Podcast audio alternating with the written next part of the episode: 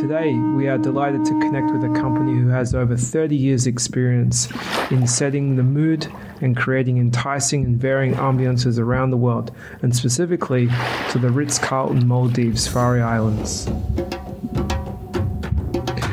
We have today Andrew Jacques from the Flaming Beacon, our lighting designers. Morning, Mark. Thanks yeah. for inviting me to be on your podcast as we're closing the end of the year, it's an exciting time for us um, as we start to move into the next phase of the project. Andrew, tell me, I got a few questions to talk through today, which really I want our listeners to understand, you know, the, the backstory of how we've built this project together, and and it really comes alive uh, at twilight and nighttime in the resorts in the Maldives. And um, Flaming Beacon has been chosen by uh, Evan and the team at Pontiac Lands. And uh, I know that you work closely with the whole design team over at KHA as well. Uh, the Flaming Beacon has done numerous projects around the world, as well as in the Maldives itself. So, how do you think the Ritz Carlton Maldives Fari Island stands out from other projects that, that you've done? Uh, you're right, Mark. Um, the Flaming Beacon has done a lot of work over the last 30 years or so. And we focus mainly on the design of high end luxury boutique resorts and hotels, as you say. We'd like, we like to get involved in all parts of the lighting on any of our projects, including the interior design, the architecture, the landscape, and we've also designed numerous custom lighting objects for projects. We believe this is important so that there is a holistic approach to the ambience and that each project develops its unique character. I'd like to give you a little bit of insight into how we would approach each new project. We know there are a lot of moving parts, and it usually starts with the client's vision. We also need to appreciate the operator's branding requirements and the expectation of their guests, who are ultimately the people we're designing for. In fact, it's the expectation of these guests and how well their expectations are met, or exceeded that will ultimately determine how successful we've been. We also work closely with the architects and other designers, as you mentioned, who will all have their own interpretation of a client's brief. And it's our job to support their vision through rigorous integration of the lighting.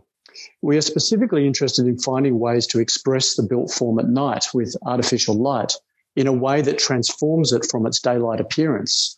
In this way, we end up with a hotel or a resort that has a very distinctive day appearance very separate to that of the evening appearance. Importantly, we also spend the time at the beginning of the project to research the site, its location, learn what we can about its history, its context, its relationship to local arts and crafts, and see how any of this information can inform how we create site specific design solutions. This rigorous design process was what we brought to the Ritz Carlton Maldives. And one of the things I think that will make this project really stand out is this seamless connection between the natural environment, the landscape response, the architecture, and the light. Wonderful, wonderful. I, I, I um, I'm really enjoying these conversations with, with the team. That it really feels like you've all come together from architectural, lighting, and landscape uh, point of view, and everyone's got respect for each other's position and really um, complementing each other. From an architectural uh, point of view of the resort, uh, is quite uh, distinct uh, with its iconic round designs. What approach have you taken in the design and lighting to those? Yeah, we saw the non traditional building shapes as a big opportunity for lighting design. The circular villas, which sit over the water, have such an immediate and powerful relationship to their surroundings. They are, if you like, their own private islands, something of a microcosm of the Maldivian archipelago. Spending time on an island is really about experiencing a panorama, a 360 degree view of being surrounded by vast ocean and an omnipresent horizon line. And it's this panorama that we saw as an opportunity to bring into the villa. We wanted to play with the horizon line by creating a datum that reappears around the inner circumference of the villa to remind the guest of their connection to the setting sun over the Indian Ocean. We worked with the team over at Kerry Hill Architects to find a series of logical interior elements at this datum level, which from memory was around about 75 or 80 centimeters high, such as shelving and ledges, into which we could integrate this continuous light. No matter which room the guest is in, the glowing datum line connects them back to the horizon. The spa is another distinctly circular building and it's sitting out on the water. And we really wanted to push this idea of connection between the setting sun and the and the and the lighting on the building even further than we did in the villas. And the way we did this is to take to be inspired by and to take the beautiful golden ambience, uh, golden light that comes from the sun as it sets late in the evening. And almost as if the building facade has absorbed that last of the setting sun and then re-emits it slowly during the nighttime. Throughout the project, we also designed several non-traditionally shaped light fixtures, both for the accommodation and in many of the public spaces. And we felt this was necessary to complement the architectural forms. Wonderful. So uh, I, I, really uh, and and I'll come back on. I'll re-emphasize uh, about the uh, the spa because I think the spa shape is iconic and um, really for us when we start putting in some iconic photos that aerial shot of the spa at, at night or just at the twilight when it lights up is going to be magical and there's going to be so many aspects of that and our photographer's already excited about the the full moon and the the star gazing nights where there's a, a, the the night is full of stars and then we get this reflection. So and be. there's this magical moment that happens um, when we coordinate the uh, the dimming system, the, the the the dimming system with the natural light, where you almost get this imperceivable shift from the last of the sun to the start of the artificial light. And if it's done really well, it really is imperceivable and it just feels completely natural. And this is a really beautiful moment that we will definitely try and achieve on this project.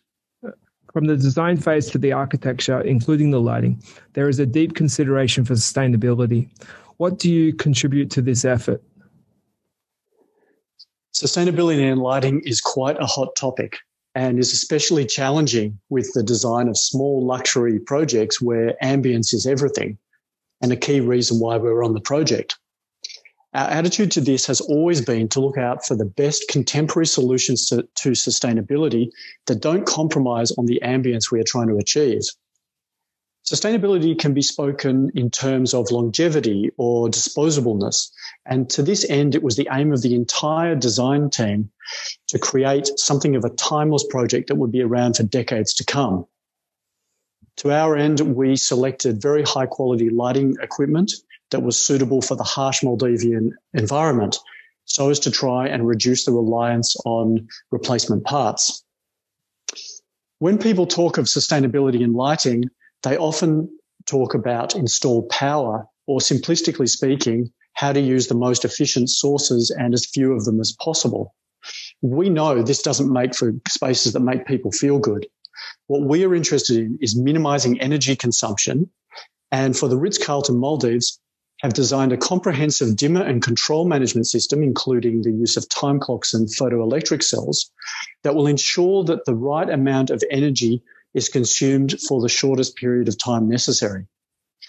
We're also very lucky in the Maldives because it is so naturally dark, which means overall lighting levels, levels can be generally quite low compared to urban settings.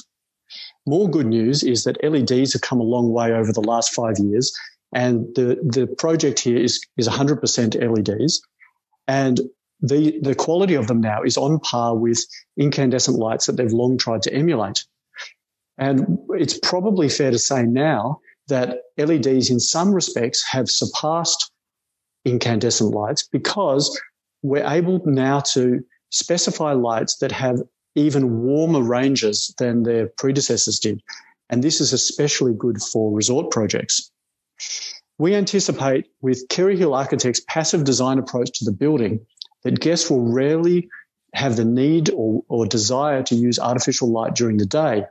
And that at night, with our design of intuitive lighting scene selections, the guests will more often than not want to choose the moodier and therefore more environmentally friendly settings was there any special approach in the lighting project in terms of respecting the natural environment? For example, the impact nighttime illumination has in the local fauna and flora.